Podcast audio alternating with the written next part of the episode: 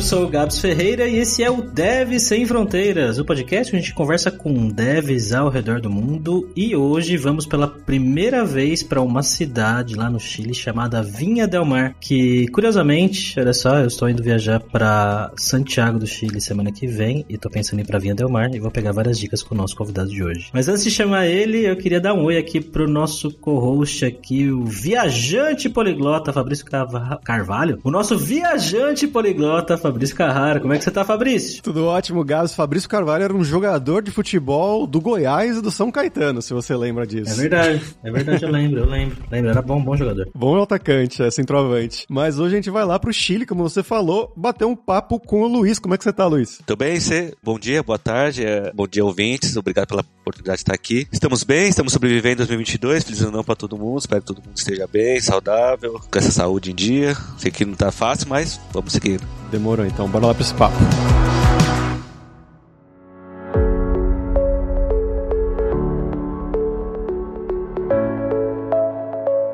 Bom, Luiz, pra gente começar como sempre aqui, né, eu quero perguntar um pouquinho mais sobre você. Então conta pra gente, pros nossos ouvintes, de onde que você é do Brasil, o que que você estudou, o que que você fez de trabalho, né, um passo a passo mais ou menos da sua carreira até chegar aí no Chile. Eu comecei minha formação em matemática, fiz matemática aqui na USP de São Paulo, eu nasci aqui em São Paulo, sempre morei aqui, com exceção do Chile agora. Fiz inteligência de negócio como pós, mas toda a minha experiência profissional foi em banco e na área de dados. Eu sempre trabalhei bastante com dados, com SAS, com SQL, e tanto que foi a porta de entrada para experiências no, no, exterior. Hoje eu trabalho no Chile como consultor em um banco americano. Então, por mais que eu trabalhe no Chile, mas meu cliente é, fica nos Estados Unidos. Então, é, é um, eu trabalho numa empresa indiana, tenho diversas pessoas de diversos países, a cultura é bem diversificada dentro da empresa, mas nosso principal cliente está nos Estados Unidos. Essa é a minha, minha situação hoje. Essa vaga que eu tenho hoje eu encontrei pelo LinkedIn, então me abordaram e aí foi bastante conversas, foi um processo um pouco até amoroso para trabalhar no exterior, mas correu tudo certo. Hoje o mercado aqui no Chile está bem aquecido e foi uma, uma aventura assim grande vir para cá. Foi meio do nada assim, eles te acharam e vocês foram bater nesse papo, mas você tinha esse sonho de trabalhar fora ou foi simplesmente uma oportunidade aleatória? Sim, foi. Eu sempre tive esse sonho de trabalhar fora. Eu trabalhava no Santander e aí eu tava pensando em ter uma experiência no interior, que eu acho interessante, a experiência de você ter diversas culturas, tanto que eu acho que um, um dos aprendizados para você ser gestor de pessoas hoje é você ter, aceitar diferentes pessoas, diferentes culturas. Eu acho que trabalho no exterior é uma, um aprendizado bastante. Para essa experiência específica, eles me abordaram no LinkedIn, tive alguns processos seletivos e é um processo que durou bastante. E foi meio complicado porque no meio do processo, como ele demorou bastante, em princípio, eu já tinha desencanado e eu fui estudar fora. Eu fui para os Estados Unidos, fiquei um mês estudando lá e um mês passeando. Quando eu voltei, retomei esse processo e aí consegui passar. Mas basicamente me abordaram no LinkedIn. Uma das coisas que é bem interessante no LinkedIn, que você pode colocar um seu perfil em português, seu perfil em inglês, com diversos idiomas, e abordaram o LinkedIn, porque, se não me engano, tinha procurado por SQL, quem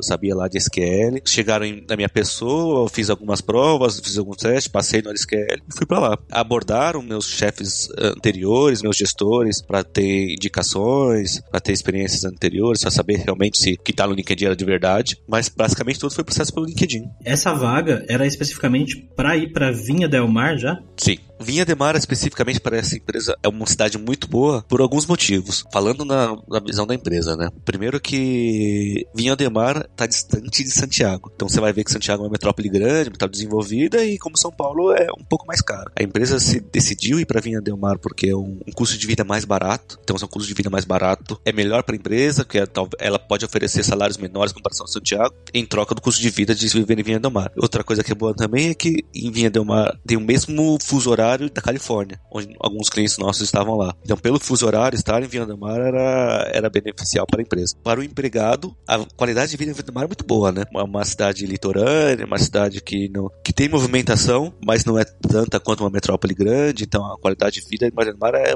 nada a reclamar da qualidade de vida em Vinha del Mar, diferente de Santiago. Santiago é uma metrópole grande, tem alguns problemas de metrópole, tem alguns problemas da cidade de Santiago, como qualidade do ar, que é um pouquinho complicada. Vinha del Mar foi decisão da empresa. E o que, que você sabia de Vinha Del Mar antes de se mudar para essa cidade? Engraçado que antes de ir para lá, acho que tirando os Estados Unidos, o Chile foi um dos países que eu mais visitei. Eu sabia de Vinha Del Mar que eu já tinha ido para umas vezes para Valparaíso, né? E aí para quem não sabe, o Chile é dividido em algumas regiões, como se fossem estados. Valparaíso é uma delas, e aí dentro de Valparaíso, como se fosse um estado de Valparaíso, tem algumas cidades. E aí Vinha Del Mar é uma cidade. Dentro de Valparaíso região existe a cidade de Valparaíso. E eu já tinha visitado Valparaíso, Vinha Del Mar como turista. Eu tinha achado bonito, curioso, frio, mas muito bonito. E aí eu fui para lá para conhecer comemorar uma cidade litorânea. A minha namorada sempre teve a vontade de morar na praia, sempre teve essa curiosidade, então você decidiu, vamos para lá, então vamos experimentar. A gente foi, como agora a gente trabalha em, em, no regime home office, a gente passa a maior parte do tempo lá. A gente tem casa no Brasil, a gente vem alguma, alguns dias por ano para ver como é que estão as coisas aqui, volta para lá e fica por lá. E o processo de mudança, como que foi, cara, para encontrar um lugar para morar em Vinha Del Mar? Foi tranquilo processo, assim. A empresa me preparou antes de levar para lá. Ela passou alguns detalhes do tipo qual é o preço médio de aluguel, qual é o preço médio de alimentação, qual é o preço médio de refeição. Então, chegando lá, eu já tinha uma expectativa de custo de estar procurando. E antes disso, o que é bom você fazer é procurar aonde é que você vai morar, nas regiões. Porque, por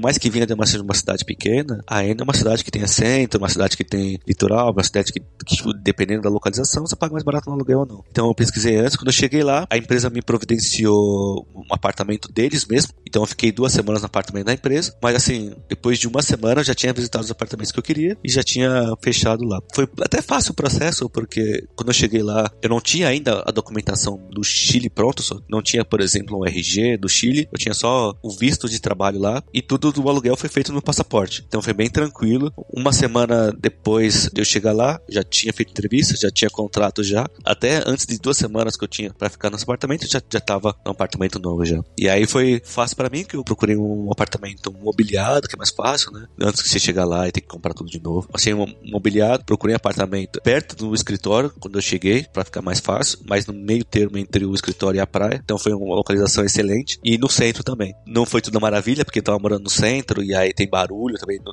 do centro. Como tá no centro é um pouco mais caro, mas em benefício era perto da empresa e no centro tem acesso a tudo andando. Quantas horas que dá de Santiago? Uma hora e meia, uma hora e quarenta de ônibus ou de carro, assim. Não é tão longe assim. Ah, pertinho. Não é tão pequeno assim. Eu vi que tem aqui 300 e poucos mil habitantes. Sim, não é tão pequeno não, mas comparado a São Paulo, uma metrópole tão ah, grande sim, assim, sim. é tudo é pequeno. Como é que é o, o verão aí? Porque eu ouvi falar de muitas pessoas que vão pro Chile, ou mesmo no Peru até, que falam que costuma ser um pouco mais frio que o Brasil e que a água do Pacífico é gelada.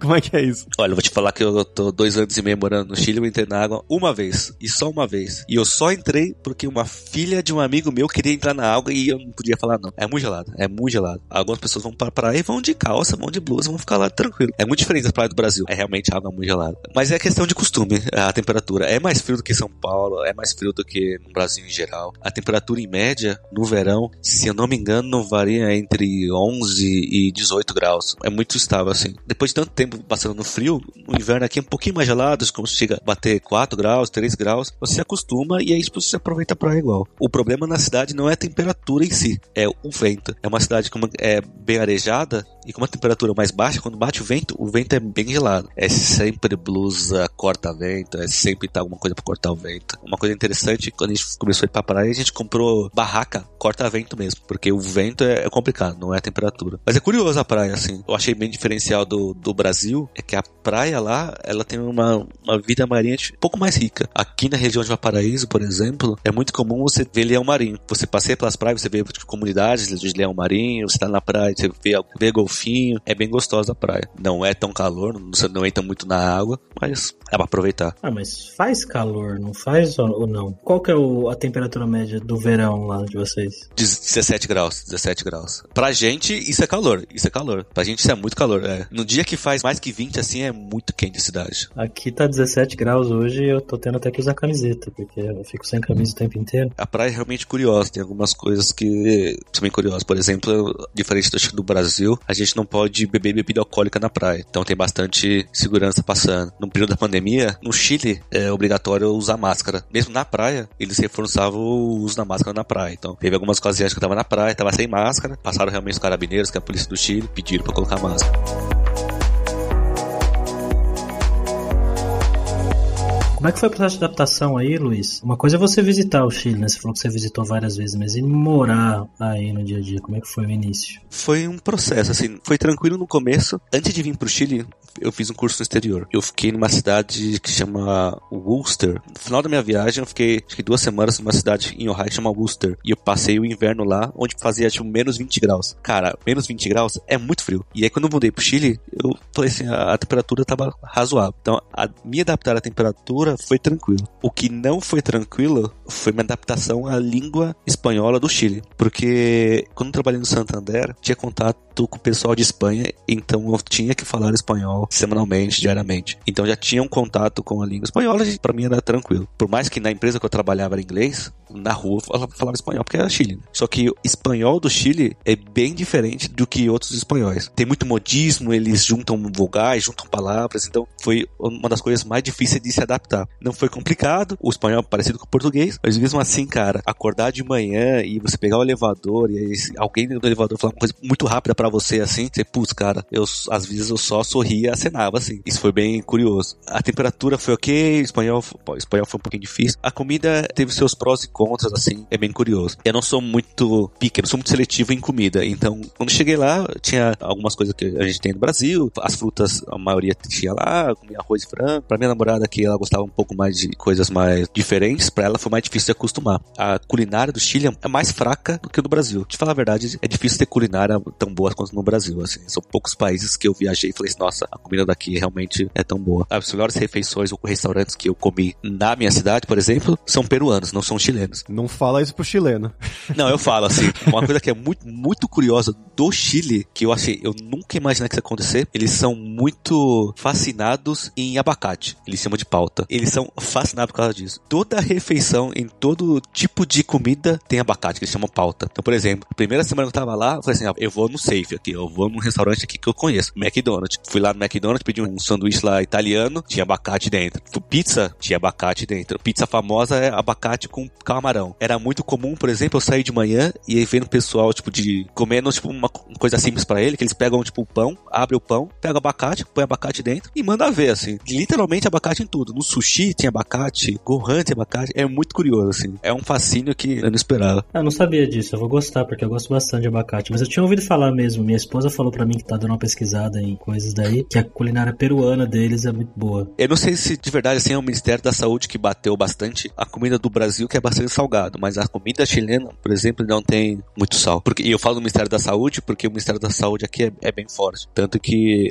diferente dos outros países, quando você vai comprar alguma coisa no mercado, ele tem fora da embalagem adesivos que mostram os maléficos, as coisas más das coisas. Por exemplo, você vai comprar uma bolacha, tá um adesivo preto lá escrito, ó, muita caloria, açúcar, não sei o que, não sei o que lá. Outra curiosidade também é que no Chile, para produtos infantis, alimentícios, é proibido você utilizar como marketing animais. Então, por exemplo, o sucrilhos Kellos, que tem um tigre, que é a identidade da marca, no Chile você não encontra o tigre. No Cheetos, por exemplo, que tem o tigre, o Cheetos do tigre não tem um tigre. Então é, é um exemplo de como o Ministério da Saúde é forte lá. E o que, que é o arroz e feijão do, do chileno aí? É abacate. Assim, não tem feijão. Feijão é, é difícil, assim. Mas é muito frango com arroz e com molho, assim. Aqui vende bastante coxa na minha cidade aqui. Muito mais que peito de frango, que eu acho que é um pouco mais barato. Então, assim, comida de bar, arroz, frango com alguma coisa. Não tem feijão. É bem difícil achar feijão aqui. Gabs, acho que tá na hora do momento, né? O momento alura língua! Hoje aproveitando o Luiz aqui pra gente falar dos cursos de espanhol, né? Os cursos regulares nossos de espanhol. A gente tem os cursos de inglês, que vocês já conhecem, inclusive o curso de inglês para devs, mas tem também os cursos desde o nível iniciante até o final do intermediário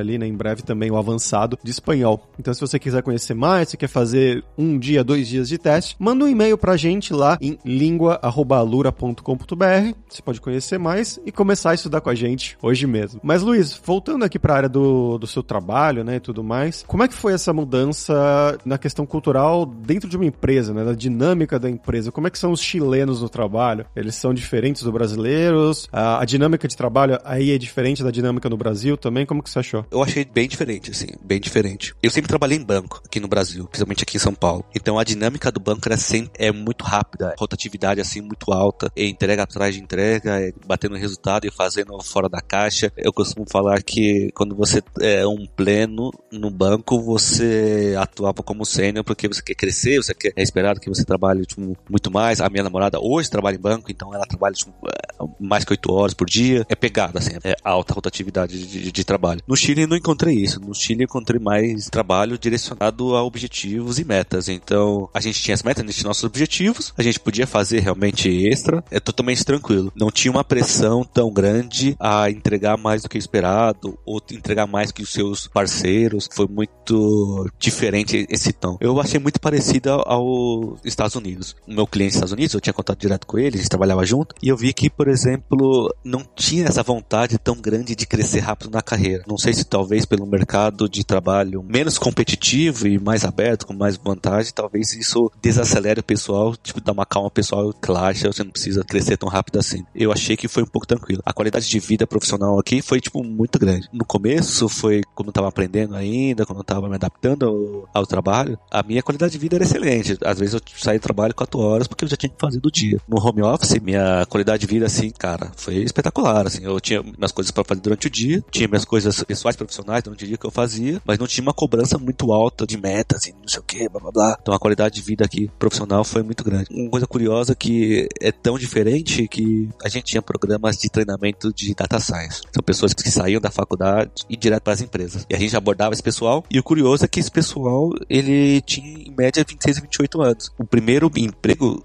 em média dos chilenos no ambiente de desenvolvedores e, e, programadores é um pouco mais tardio do que o brasileiro. E eu achei isso bem curioso, que mostra que assim não é um, um ambiente tão competitivo, tão saturado como em alguns lugares aqui no Brasil.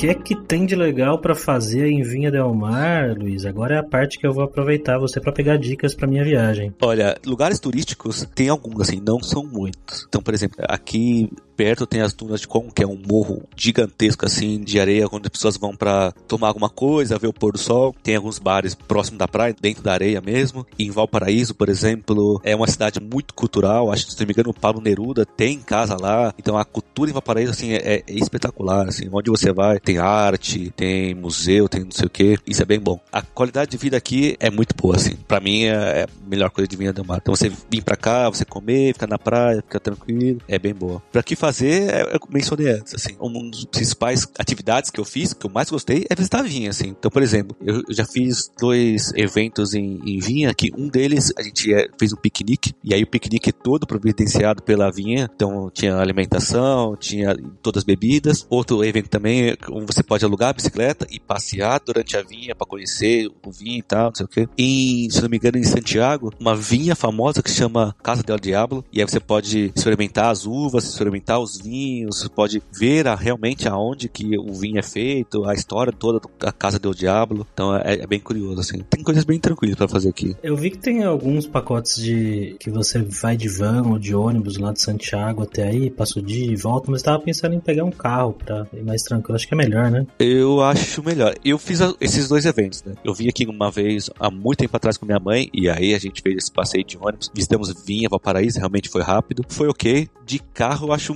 melhor porque você conhece alguns lugares e tem mais tempo para você aproveitar. Tanto que você conhece Concon, é, fica uma dica aí, que não é, acho que é muito conhecido pelos turistas, que é bem tranquilo de você visitar, tem bastante coisa para você fazer lá também. E Valparaíso, assim, tem bastante lugares para você beber também, tem bastante restaurantes legais, tem algumas cervejarias em Valparaíso. Uma das coisas que eu gostei bastante aqui em Vinha Mar é que achei curioso que em alguns lugares aqui eles vendiam cerveja por litro, não por recipiente, né? Então eu poderia levar o meu growler no restaurante, ó, falei, enche de cerveja tal. E aí eles enchiam e eu chegava em casa e arregaçava. E a questão de amizades, cara? Você chegou a fazer amigos chilenos? Como que eles são nessa parte de relacionamento? São legais. Eu fiz alguns amigos chilenos, mas infelizmente eu não pude fazer muito, porque o meu tempo aqui no Chile foi, tipo, foi com muito azar. Porque eu cheguei em junho de 2019, e aí teve um processo de adaptação de da empresa, então nos primeiros meses eu fiz bastante amizades com alguns chilenos, que eu tenho até hoje, só que, em, se não me engano, em agosto e setembro de 2019, teve um azar que começou uma revolta social, e aí bastante protesto protestos contra a Constituição, contra o movimento político do Chile, e foi um processo bem difícil aqui para se adaptar. Por exemplo, a minha empresa ficava no centro, tinha bastante protesto, e tinha polícia, e aí gás lacrimogêneo, e era bem difícil. Então, quando tinha protesto, a gente tinha que sair mais cedo da empresa e ir pra casa. O processo durou alguns meses, que foi um processo meio,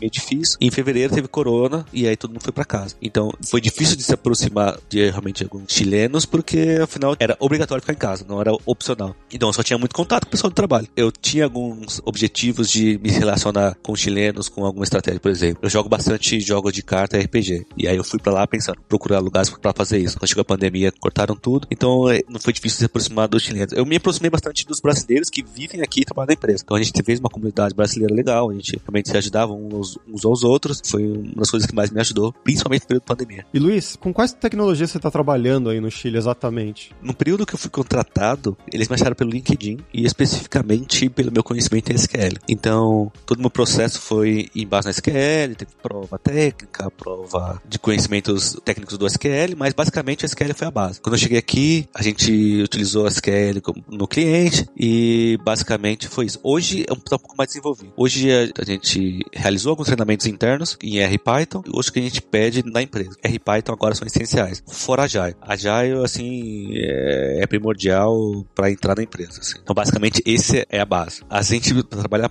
no cliente específico, a gente trabalha de acordo com o sistema do cliente, né? Como a gente trabalha como consultor, a gente se adapta à tecnologia do cliente. Mas mesmo internamente, todos os projetos são no GitHub, são R Python, primordial, e a gente, dependendo do ano, a gente tem uma especificidade na Techniques. Por exemplo, no passado foi linguagem natural. Então a gente focou nesse linguagem natural, diversos projetos de linguagem natural, chatbot, sentimento análise. Então a gente, a gente focou bastante nisso daí. Esse ano a gente não sabe muito bem ainda, estão focando nas metas, mas estamos nesse processo. Eu prevejo que ano que vem a gente vai estar bastante orientado a cloud. A gente vai ter bastante tecnologia cloud ano que vem. A gente vai entrar nesse, nesse mundo para prover uma, tecnologias para o cliente. Hoje é em Python.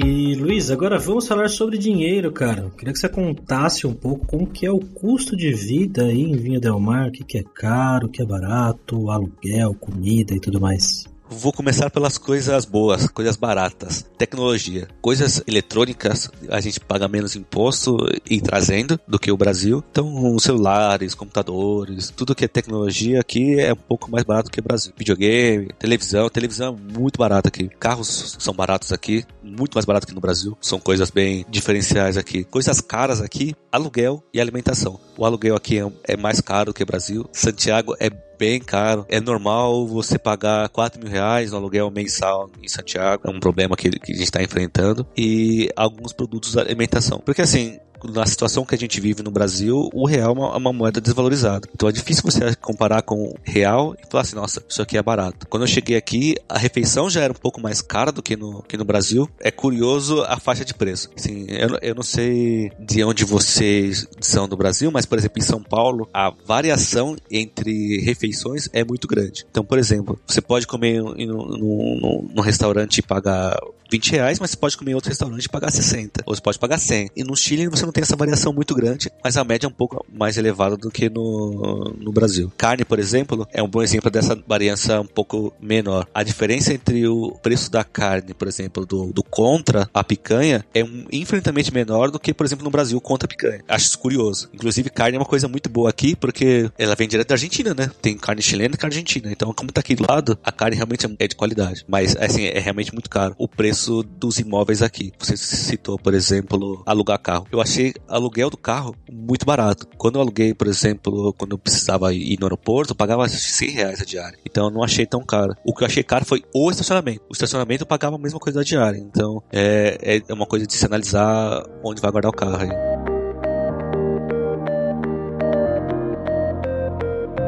E Luiz, pra gente fechar aqui agora é a hora do perrengue, que é quando a gente pede pros nossos convidados contarem histórias engraçadas, gafes, micos, coisas que tem acontecido com você esse tempo aí todo no Chile. Ah, cara, assim, é, tem, tem muitos, cara. Se fosse ligar, assim, sim, um dos perrengues clássicos, assim, que eu principalmente sofri, eu não consigo contar nos dedos a quantidade de vezes que eu fiquei preso para fora de casa, assim. Porque no meu apartamento, ou em alguns apartamentos que eu tive, a maçaneta pelo lado de fora, ela não abre a porta. Porque aqui você tem realmente a maçaneta que você tem a parte da chave, tem parte da maçaneta que você abaixa a maçaneta e você, você abre. Meu apartamento não, meu apartamento não tem a maçaneta lado de fora, é só a chave. Você abre a porta pela chave, girando a chave. Que é um costume que eu não tinha aqui no Brasil. Então, cara, muitas vezes eu tava no meu apartamento, vou colocar o lixo para fora. E aí eu coloco o lixo para fora, quando eu coloco o lixo para fora, bate o vento, fecha a porta e a chave lá de dentro. Puta, velho. Eu lembro que na primeira semana, no primeiro mês, eu fui no chaveiro, tipo, três vezes, porque as três vezes eu fiquei trancado fora de casa. Na última semana que agora eu tava no Chile, cara, a gente alugou uma casa e a gente tava fazendo churrasco, tava todo mundo na piscina. E aí eu lembro que, tipo, nesse dia a gente tinha que voltar pra Vinha, estava ali embaixo, a gente fez um churrasco com todos os amigos, tava na piscina e tá, não sei o que, uma casa alugada. Putz, cara, tudo muito bom, tudo muito ótimo. Na hora que ia embora, bateu um ventinho, fechou a porta, fechou a casa com a chave dentro. Putz, tive que chamar um chaveiro. Esse perrengue era, tipo, muito clássico, assim. É outro perrengue, assim, cara, é muito curioso que eu tenho uma amiga de coração que tem, tipo, dois anos, que é filha de, de um chileno e uma brasileira. Então, algumas vezes eu falava com essa criança em chileno, ou em espanhol, algumas vezes eu falava em, em brasileiro. Que é curioso, existem alguns verbos que têm é, diferentes conotações entre o português e o espanhol. O verbo específico que eu passava muita vergonha, que às vezes eu não precisava, é o verbo pegar em português. Pegar em português é você realmente pegar alguma coisa e levantar. Só que em, em espanhol chileno, pegar é bater. Você pega alguém, você bate alguém. Então, esse mesmo evento, na última semana que eu tava, tava com a criança e tava correndo em volta na piscina, não, falando, não, vou te pegar, vou te pegar, vou te pegar. Só que os chilenos que estavam lá, nossa, esse menino vai pegar, vai bater na criança, assim, sabe?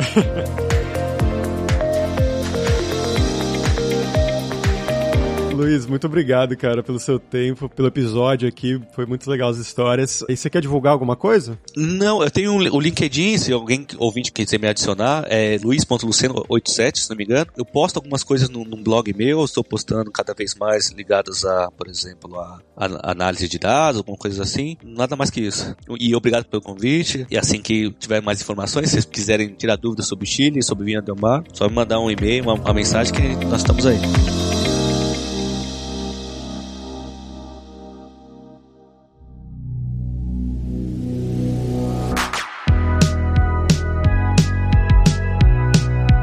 Pessoal, por hoje é isso. Muitas graças pela sua audiência. E se você gosta do Deve Sem Fronteiras, recomende para cinco amigos, dá cinco estrelas pra gente na Apple, segue a gente lá no Spotify pra nossa comunidade crescer sempre cada vez mais. E não deixe de conhecer a Lura Língua para você reforçar o seu inglês e seu espanhol e dar aquela força, tanto no seu currículo quanto na sua vida profissional. Algo que o Luiz destacou muito bem, né, da dificuldade que ele teve, mesmo com o espanhol chegando lá, mas que era uma coisa que ele usava pro trabalho mesmo no Brasil, né, trabalhando no Santander, falando com pessoas da Espanha. E só lembrando que o 20 do Deve Sem Fronteiras tem 10% de desconto em todos os planos. Então vai lá em aluralingua.com.br barra promoção barra Deve Sem Fronteiras e começa a estudar com a gente hoje mesmo. Além também, é claro, da alura.com.br tem mais de 1.400 cursos de tecnologia, olha só quanta coisa. Principalmente na área de programação, né? Inclui as tecnologias todas que o Luiz mencionou, né? Tanto Agile, R, tem curso de tudo disso na Alura. Também tem curso de como você criar o seu currículo em inglês ou em espanhol para mandar pro exterior. Então, com certeza vai ter o curso para você. E se você curtiu as músicas de abertura e fechamento, se quer uma trilha original pro seu podcast, pro seu vídeo, seja lá o que for, você pode contratar o nosso Rick Produtor. O e-mail dele é producer.rickster.ck@gmail.com. Então, pessoal, até a próxima quarta-feira com uma nova aventura em um novo país. Tchau, tchau.